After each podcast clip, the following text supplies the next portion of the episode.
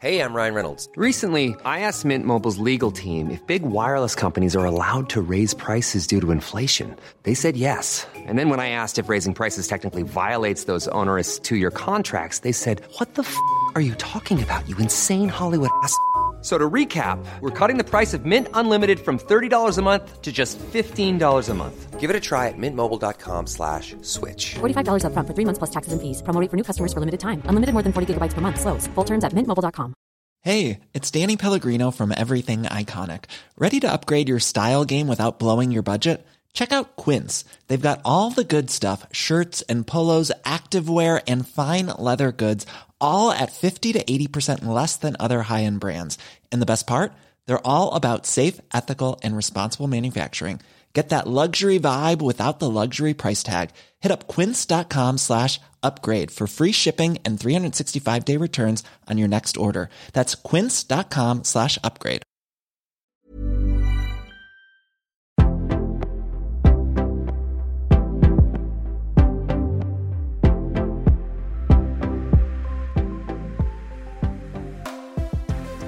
Jämställdhet. Hur jämställda är vi egentligen i Sverige? På våra arbetsplatser och privat? Och ser vi jämställdhet på olika sätt, vi kvinnor och män? Dagens gäst, Victoria Saxby, kommunikationsexpert med över 20 års erfarenhet av att arbeta med jämställdhetsfrågor i Sverige och i flera olika länder. Hennes motto är It always seems impossible until it's done. Varmt välkommen Victoria till Jag är modig. Tack så mycket. Ja, du, hur är det med jämställdheten i Sverige egentligen? Ja, det var ju tur att du frågade det. Det är mitt favoritämne. Ja, Eh, ja, jag har ju precis skrivit en bok som vi kommer att prata en del om. Och i den har jag ett helt kapitel som heter Myten om jämställdhet. Eh, det är ju så att vi har kommit ganska långt i Sverige, det ska vi vara jättestolta över, absolut. Eh, men jag tror att vi har en felaktig idé, eh, lite bristande kunskap på att vi faktiskt inte alls är så jämställda som vi tror. Och det är egentligen en kunskapsfråga och inte bara en åsiktsfråga. Så. Så att jag brukar hålla mig väldigt mycket till statistik när jag är ute och föreläser och så, så att man får reda på hur det egentligen ser ut. Just för att det är först när man vet hur det ser ut som man kan förbättra och förändra och det, jag tror att det ligger mycket i det du säger, att det finns väldigt mycket åsikter. Alltså det är det som kommer fram, inte kunskapen om det. Precis, alla har någon eh, erfarenhet om man säger av att vara man eller kvinna och jämställdhet och så, så man tycker mycket. Men jag tycker att man behöver komma ifrån det och istället se till hur det egentligen ser ut. Vem är det egentligen som, som äger eh, vad? Vilka, vilka är det som är företagare? Hur ser det egentligen ut med fördelning med obetalt arbete, löneskillnader, eh, våld, allting. Mm. Eh, om man jämför med andra länder, som du har jobbat i så många andra delar i världen. Eh, är det lättare eller är det ungefär samma eh, problematik, om du förstår? Det är ju alltid stor skillnad på olika kontexter och eh, ofta är det ju kanske sämre jämställdhet i, i många länder. Eh, jag brukar säga att jag tycker att det är lättare att arbeta i andra länder därför att man har- kommer ju förbi den där första pucken om man säger. Ja. Att man vet att det är ojämställt och det tycker jag är ett jättesvårt eh, dilemma eller problem i Sverige. Att många säger så här, men måste vi verkligen prata om det här fortfarande? Att man liksom är gnällig. Det, har funnits, det finns en liksom negativ klang tycker jag nästan eh, med det här med jämställdhet och feminism och, och så. Som är lite tråkig. Eh, Därför att eh, då behöver man börja med, med att komma förbi den biten bara. Sådär. Eh, så det är väl en skillnad. Eh, jag vet, du, du frågade där i, i eh, din introduktion om det här om det är skillnad på vad män och kvinnor eh, tänker. Det tycker jag absolut att det är. Och det är egentligen helt normalt. För jag tänker att man lever ju ändå i sin egen kontext. Eh, och jag brukar ofta, det är också en, en, slags kunskapsfråga, att man ska förstå att eh, jag kanske inte ser problemen till exempel som eh, en viss privilegierad grupp därför att det har helt enkelt inte påverkat mig. Och det tror jag till exempel är någonting vi såg väldigt tydligt i metoo Ehm, hösten där när det, det skedde. Att många kanske kände så här, men jag hade inte en aning om att det här faktiskt påverkade så många i min närhet. Mina, kanske min partner, mina döttrar, mina arbetskamrater. Därför att det ändå är någonting som kanske inte har drabbat en själv. Så. Jag tror att det är väldigt viktigt också att få med män och pojkar i den här diskussionen. För jag tror inte alls att det är så att vi ska ta för givet att folk aktivt är emot eh, de här frågorna. Utan snarare kanske att man inte riktigt har förstått dem eller sett dem, varit med om dem själva. Det finns ett sånt citat som, som jag gillar som heter att eh, eh privilegium är osynliga för de som har dem. Och så kan det ju vara med alla olika saker. Det kan ju bara handla om etnicitet eller bakgrund och så. Att man inte ser det som mm. man själv inte har varit utsatt för. Det händer ofta när jag blir inkallad till ja, olika arbetsplatser och så. Om man ser i enkäter att männens trivsel till exempel kanske är mycket högre och kvinnornas är otroligt mycket lägre rankade i de här enkäterna och man förstår inte riktigt varför. Och då handlar det ofta om att man ska prata om de här små sakerna som som gör så stor skillnad och man känner sig inkluderad och man känner sig sedd och så. Och då är det ju ofta många män och pojkar som säger, eller pojkar är det inte på arbetsplatser, Nej. det kan vara i skolor. Men män som säger att oh, jag har aldrig ens tänkt på att det kanske skulle vara exkluderande eller så. Och då blir medvetna och då kan man ju mm. förändra det. Mm. Så jag vill väldigt gärna vara ute och liksom prata på ett positivt sätt. För jag tror inte alls att det här med att eh, försöka få någon att känna sig skyldig och sådär hjälper på något sätt. Nej, det tror inte jag heller. Jag tror att det är snarare så att man, man på det sätt du talar och argumenterar känns mycket, mycket bättre än att skuldbelägga. Ja, man kommer ju oftast ingen vart om Nej. man ska liksom komma och säga att jaha, nu är ni dåliga och Nej. ändra på er. Utan snarare handlar det om att bli mer medveten om mm. saker. Mm. Eh, jag brukar till och med säga att till exempel härskartekniker, då brukar jag säga att man ska ju utgå från att de faktiskt är omedvetna. För om de skulle vara medvetna då är det ju kränkande särbehandling. Mm. Ja. Utan det kan ju vara så, och då blir det lättare att säga ifrån också. Man säger så ja men om du avbryter eller inte lyssnar eller det är någonting som sker så, så ja, kanske det uppfattas så här. Då kan man liksom hjälpa personen. Ja, och det är lite också som vi sa tidigare här, att det här med att få kunskap mm. och att man kommer ifrån det här med åsikter då. Mm. Ehm, och precis som du säger det här med att du har ju varit runt på många arbetsplatser. Mm. Du har ju jobbat med, eller coachat ledningsgrupper. Du har jobbat på olika myndigheter, inte på men med mm. olika myndigheter. Mm. Eh, Polismyndigheten och Försvarsmakten. Det är mm. ganska mansorienterat även om det kommer väldigt mycket kvinnor vilket är väl väldigt bra. Att det blir ja. en mix. Precis, och även de, de vill ju verkligen ha fler kvinnor. Mm, precis. Så att jag är ju där för eller, att hjälpa dem att, på ett sätt då, då mm. att både attrahera och även eh, behålla. Mm. mm. Eh, men jag tänker så här, ser du någon skillnad mellan när du kommer till de här myndigheterna, stora myndigheterna eller när du jobbar med stora privata företag. Nu pratar jag inte om några små utan eh, större mm. koncerner till mm. exempel. Finns det en skillnad? Eller är det Ja, det, på ett sätt finns det ju en skillnad därför att man har lite olika eh, mål eller ingångar till varför man vill eh, till exempel få högre, eller mer jämställdhet eller mångfald. Eh, om man säger, ja, men det handlar alltid om någon slags nytta. Alltså någon slags, antingen är det en operativ nytta, att man helt enkelt blir bättre på det man gör. Eh, eller också med, med företagen kanske man har lite av det här med lönsamheten också. Att det handlar om innovationskraft och eh, att vara bäst helt enkelt på det man gör.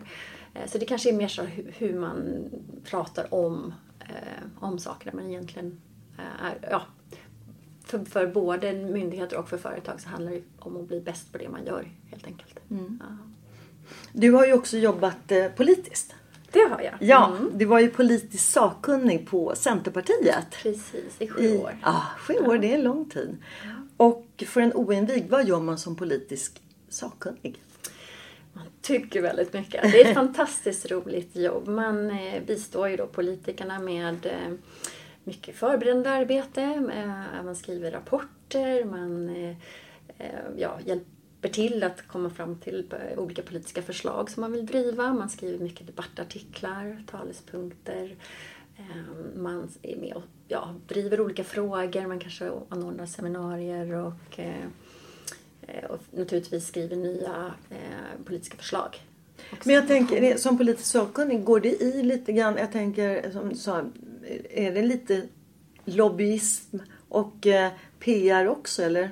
Är det renodlat som man sa? För det känns så här spontant när du berättar att det lite går i varann. Ja, det gör det. Det beror lite på. Jag jobbade ju mycket med jämställdhetsfrågor och då ja. fick man göra ganska mycket olika saker. Dels för att jämställdhet är i alla olika politiska fält. Det är ju väldigt mm. kul. Mm. Eh, också ganska överväldigande för man mm. behöver tycka någonting om allt. Vad det mm. än är. Landsbygdsutveckling eller finans eller skatter eller hälsovård. Mm. Eh, men eh, jag tror att i min roll så gjorde jag kanske lite mer kommunikationsarbete än eh, normalt kan man väl säga. Mm. Mm.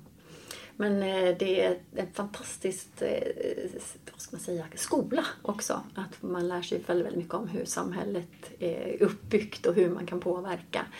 Eh, och jag tror att just det här med lagstiftning, det tror jag nästan vi tar liksom lite för givet. Men det betyder ju så otroligt mycket. Inte bara för att man har en lag, men för att lagar är normativa.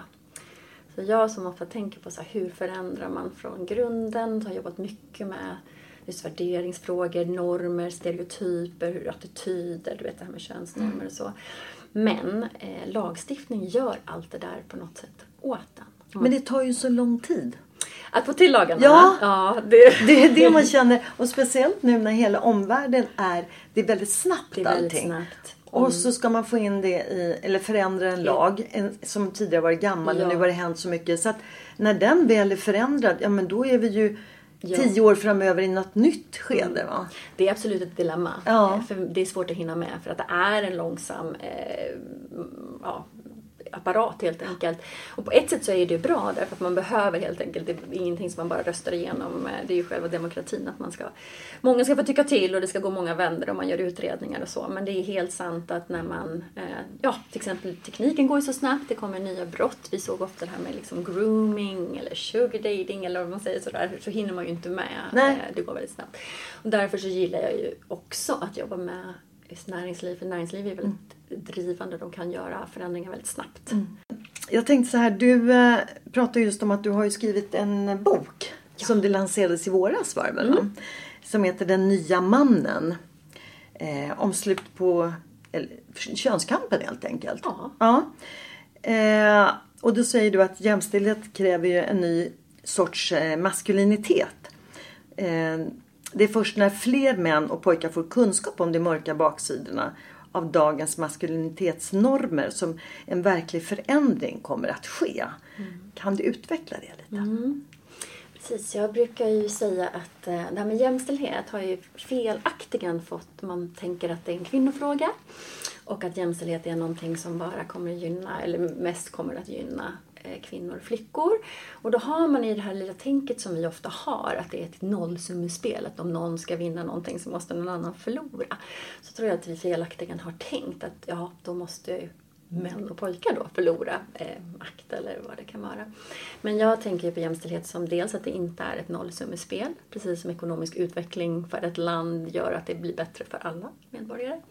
Eh, men jag tycker inte att vi har varit så bra på att förklara eh, vinsterna för män och pojkar av jämställdhet och mm. ett jämställt samhälle. Eh, vilket egentligen borde vara ganska uppenbart, men vi har verkligen missat det i diskussionen. Och, och det kanske är någonting som jag tänker att vi som jobbar med jämställdhet, ja, kanske inte har gjort helt rätt och kan, kan bli bättre. Hi, I'm Daniel, founder of Pretty Litter. Cats and cat owners deserve better than any old-fashioned litter. That's why I teamed up with scientists and veterinarians to create Pretty Litter. Its innovative crystal formula has superior odor control and weighs up to 80% less than clay litter. Pretty Litter even monitors health by changing colors to help detect early signs of potential illness. It's the world's smartest kitty litter. Go to prettylitter.com and use code ACAST for 20% off your first order and a free cat toy. Terms and conditions apply. See site for details. One size fits all seemed like a good idea for clothes. Nice dress. Uh, it's a it's a t-shirt. Until you tried it on. Same goes for your healthcare. That's why United Healthcare offers a variety of flexible, budget friendly coverage for medical, vision, dental, and more. So, whether you're between jobs, coming off a parent's plan, or even missed open enrollment, you can find the plan that fits you best. Find out more about United Healthcare coverage at uh1.com. That's uh1.com.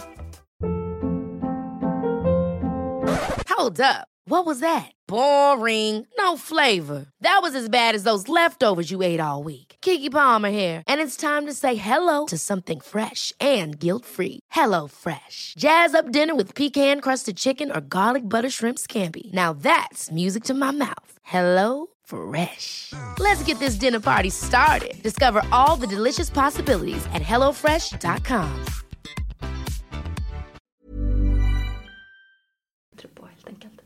Nej, och just det här som du säger, fördelarna och vinsterna med den nya mansrollen. Ehm, Jag, eller jag har ju fått fram några exempel som du har men jag tänkte du kan ju berätta om dem också för jag tror att det är inte helt självklart att man ser att till exempel mindre eh, fysisk och psykisk eh, ohälsa, mindre stress, eh, kanske färre skilsmässor och så vidare. Och, och jag tror att eh, för de flesta så ser vi inte kanske just att det kan bli sådana fördelar och vinster. Precis, det finns på alla plan brukar jag säga. Nu nämnde du några som är mer från de privata då. Ja. Eh, Och det är ju så här, om man tänker på de riktigt, riktigt stora frågorna så är det ju ofta till slut de egna relationerna och lyckan. Du vet, vem är det som är där när man, när man är på dödsbädden? säga. Då är det ju ofta att man inte tänker på bara kontoret utan man tänker kanske på Eh, de man älskar mest och sina barn och så vidare. Eh, och det finns ju väldigt mycket forskning som visar just att när män får vara nära sina barn från tidig början eh, så får man då den här kopplingen, nära kopplingen som, som mammor har haft faktiskt turen att få ha i alla tider. Och det gör att man förändrar eh, sitt beteende. Man, riskbeteende till exempel minskar. Just att man får den här känslan att jag vill faktiskt överleva här för mitt barn och vara nära barnet. Eh, och man eh, får ju de här nära banden som ofta då håller hela livet. Vad det gäller relationer, eh, mer jämställda förhållanden har eh, mindre skilsmässor. Det är ju 80 procent av skilsmässorna i Sverige initieras av kvinnor. Eh, och det, är, det brukar jag ha med faktiskt på, på mina Ja. föreläsningar. Ja. Säger så här, hur mycket mer eh, obetalt arbete utför kvinnor? Och det är ju väldigt mycket, sju veckor per år i Sverige. Och sen då kommer följdfrågan hur många eh, av skilsmässorna? Och då brukar folk skruva lite på sig. Ja, men så är det ju. Precis. Men eh, också alla de här sakerna leder faktiskt till, det har man sett i forskningen, att man mår betydligt bättre. Eh, både fysiskt, psykiskt. Det är ju också män som ofta mår ganska dåligt. Både i fler som tar självmord eh, och ehm, eh, ja. ehm, Fast det talas ju inte så mycket. Nu börjar man ju prata om det. har ju inte talats så mycket om att det är män. Alltså nu på senare tid så har man ju pratat om det. Va? Men jag tänker också det här med att om man kan få väldigt bra, om man ser vinsterna rent privat och man kan hitta en fin jämställdhet där mellan män och kvinnor. Så borde det också bli en grogrund för att det blir bra på arbetet tänker jag. Eller? Ja, det också. Men just att om man, mår, om man har de här relationerna så är det ju då mycket större eh, chanser att man mår bra. Eh, absolut. Men det här med till exempel som du nämnde då med arbetet. Då kan det ju vara så att eh, Förr i tiden så har man tänkt på arbetsplatser att ja, vi ska vara familjevänliga som att det bara är bra för kvinnorna. Men nu mera så märker jag ju ofta att, att killarna vill ju också ha work-life balance. Det är, inte, det är alltså en könsneutral fråga nu för tiden att man vill kunna kombinera ett bra liv med, med, sin, med sitt arbete. Så det är ofta killarna faktiskt som skriver i, i sina enkäter och sådär att vi känner att vi inte får samma gehör när vi ska vara eh, pappalediga. Så att där brukar man ju ofta informera liksom, arbetsgivarna om att det måste gå åt båda hållen. Och det är ett här typiskt exempel på hur det faktiskt blir bättre för männen. Och eh, föräldraförsäkringen är ju sånt där typexempel på lagstiftning som har förändrat eh, till det bättre. Och jag brukar säga att det är egentligen, ja, vad ska man säga, feministerna då som har kämpat för att pappor också ska få möjlighet att vara nära sina barn. Och nu är det nog väldigt få som vill gå tillbaka till liksom, den gamla tiden. För att den nya tiden visar sig vara bättre. Men vi har lite svårt, vi människor, med att tänka på hur någonting kan vara eh, när det inte är så. Alltså, vi är ganska normativa. Vi följer ganska mycket mönstret. Så. så där tycker jag också man kan just beskriva eh, de här fördelarna. Det finns också forskning som visar att män i Norden då mår mycket bättre också för att de har eh, vad ska man säga, mer lycka både i familjeliv och i arbetslivet. Och går det till exempel dåligt i ett område så, så har man ju också det andra. Det blir liksom en liten buffert. Så. Mm. Ja, men det var det jag kände spontant att om man kan få en bättre privat, eh, alltså en familjesituation som känns väldigt bra så kanske bidrar till att det, man tar med sig det till jobbet menar jag. Ja. Och att, eh, att det då gynnar alla, så Ja. att säga. Ja, och sen handlar det om, om ja, det är en sak som händer när man jobbar i politiken. Man Mm. tänker hela tiden också på samhällsekonomi, på välfärdsfrågor, alltså på våra gemensamma goda om man säger. Och där tror jag också att vi ofta glömmer att sådär, alltså ökad jämställdhet är ju bra för alla i ett samhälle därför att man får in mer skatteintäkter, man eh, har en bättre välfärd på grund av det. Så att det här är ju alltid någonting, man ser ju väldigt tydligt att länder som har i stort sett ju mindre jämställdhet de har, desto ja, ofta är det ju sämre ekonomi helt enkelt. För att det inte, det är inte smart att hålla halva befolkningen utanför den betalda arbetsmarknaden. Nej, verkligen inte. Mm. Nej, jag tänker det här med att jobba med jämställdhetsfrågor, det är ju väldigt stort. Enorm. Ja, och jag kan tänka mig väldigt krävande. Ja. Eh, vad är det som du känner är det som är tyngst? Är det att det finns ett motstånd eller att det är, ja, vad är det som gör att det kan kännas jobbigt ibland? För det måste du ju göra. Ja, nu kände jag att det var ett gnällig suck här. Ehm, ja, jag har nog valt att tänka att, att det inte är ett motstånd utan en okunskap. Därför att det räddar mig lite. Då blir man lite mindre upprörd. Ehm, eh, jag tror kanske just, just den saken att folk ofta tycker väldigt mycket utan att kanske ha eh, kunskapen. Det kan ju ibland vara lite frustrerande, de här frågorna, behövs det verkligen och så vidare. Eh, och, ja, då, då handlar det väl bara om att man behöver helt enkelt informera om hur det egentligen ser ut. Eh, just nu har jag varit i kontakt med en ny eh, tankesmedja som heter Ownership som jag tycker gör väldigt mycket bra. Och de lyfter till exempel det här med, med ägande. Eh, Det är någonting som vi inte har pratat så mycket om i Sverige. Vi har ju gått från att där, kvinnor ska ut på arbetsmarknaden, sen har vi pratat om att kvinnor ska i styrelser, sen har det varit att kvinnor ska vara med i le- ledningsgrupperna, sen kvinnor ska vara VDR. Och allt det här är jättebra. Men om man tänker, även om man hamnar på de allra högsta nivåerna, så kanske man lägger all sin talang och sin tid och energi in i företag som man inte äger. Så någonstans så, så är det ju ändå inte den reella makten. Eh, och det här tycker jag är någonting som är superviktigt. Och det är därför som vi, ja, i politiken jobbar vi mycket för just kvinnors företagande. För det är ju det som gör att man sen äger någonting och verkligen kan bestämma. Ja. Och också få, Såklart. få tillbaka det man liksom lägger i. Ja. Så det tycker jag är riktigt arbete. Ehm, jag tänkte på, alltså du gör ju så otroligt mycket. Du är ju överallt tycker jag. Jag är så imponerad att du, med tanke på att du är ju ensamstående och har två barn också. Ja. Så att, ehm, eh, ja men det är verkligen imponerad. Eh, och det känns som att du har ändå hur mycket energi i alla fall. Ehm, du var ju nere på Al, eh, Almedalen var det ju. Och då hade väl du med dig en utställning, eller hur? Ja, det är väldigt sant det du säger. För ibland folk frågar mig, det hände senast igår. Jag sitter på en trevlig ny kontorsplats Ja. som hade en, en frukost. Eh, och då du vet, kommer de här vanliga frågorna. Ja, vad jobbar du med? Så tänker man, åh, hur ska jag summera det här? Och det är klart att jag jobbar mycket med just jämställdhet och mångfalds och inkluderingsfrågor. Men det är ju väldigt brett, som du säger. Så när man börjar säga, jag jobbar med Kongo, jag, jobbar med Ukraina, Serbien, jag jobbar med ehm, företag med försvarsmakt. Det blir väldigt brett. Men ja, den utställningen du nämnde nu, det var ett samarbete med en organisation som heter Talita som är fantastisk. De arbetar med att ge bland annat då skyddat boende eller att få kvinnor som har utsatts i prostitution, eh, pornografi och ja, för människohandel ibland då eh, med skyddat boende. Ehm, och de har i, tillsammans med Allmänna arvsfonden gjort ett projekt som heter Reality Check som går ut på att informera speciellt unga och i skolor om eh, porrens skadeverkningar. Att porren nu för tiden har blivit väldigt, väldigt eh, våldsam faktiskt och förnedrande. Eh, och det här tycker jag också är en jätteviktig fråga för vi pratar ofta om att det är en generationsfråga det här med jämställdhet. Det kommer bara ordna sig med tiden och unga och sådär. Men när vi till exempel ser då vad som sker i dagens pornografi, vilket tyvärr blir många sexualkunskap, så kan det lätt bli väldigt fel. Eh, och igen, det här är ju ja, om det är någons fel så kanske det är industrin eller liksom pornographers eh, så. Men det är ju inte en enskild ung kille till exempel som kanske googlar liksom sex eller bröst eller någonting. Nej. De vill inte se det här de får se. Nej. Eh, antagligen.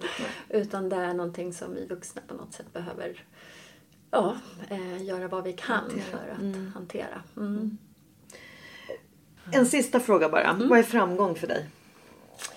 Framgång för mig, ehm, det tror jag är att känna någon slags stolthet över det arbete eller man försöker göra eller gör. Eh, tror jag faktiskt. Att känna att man har, eller det man försöker göra har någon slags mening som är lite större än en själv, det lilla, det lilla jaget. Liksom. För mig kanske det är lite det här med att vara, på engelska säger man be of service, att man liksom Kanske att man vill att någonting ska, med det man har gjort eller sitt liv, ha mening även för någon annan. Så. Innan vi avrundar så måste jag bara fråga. Vad är mod för dig? Ja, den frågan visste jag att du skulle fråga. så att jag har faktiskt funderat mycket här på eftermiddagen. Och min första tanke var så här, nej men jag är inte modig tänkte jag. För att jag är ju rädd typ jämt. men då kom jag fram till nästa eh, slutsats där. Att, eh, man säger ju att mod är ju egentligen att göra det man är rädd för. För om man inte är rädd då, då krävs ju inget mod. Så kanske är jag det trots allt. Eh, så. Eh, det andra jag tänkte på, det kanske är det här med att, ehm, att faktiskt våga stå fast vid vad man tycker, även när det är obekvämt. Och det jobbar jag fortfarande på. För det är ju även för mig som jobbar med de här frågorna så känner jag ibland så här lite att man vill gärna liksom hålla med någon lite eller backa på vad man tycker och sådär. Nu menar jag inte att man ska vara oflexibel och inte vara villig att lära sig nytt och så, men att man ändå liksom att de sakerna man jobbar för, att man faktiskt vågar stå fast vid dem även när det blir obekvämt. En sista fråga bara. Vad är framgång för dig? Framgång för mig, ehm, det tror jag är att känna någon slags stolthet över det arbete eller man försöker göra eller gör. Eh, tror jag faktiskt. Att känna att man har, eller det man försöker göra har någon slags mening som är lite större än en själv, det lilla, det lilla jaget. Liksom. För mig kanske det är lite det här med att vara, på engelska säger man ju be of service, att man liksom Kanske att man vill att någonting ska, med det man har gjort eller sitt liv, ha mening även för någon annan. Så. Det tror jag. Då, då, ja. För att försöka komma dit i varje fall. Vad fint. Då tycker jag vi avrundar där. Tack snälla Victoria för att du tog dig hit och eh, ville spendera den här timmen med mig. Tack så mycket.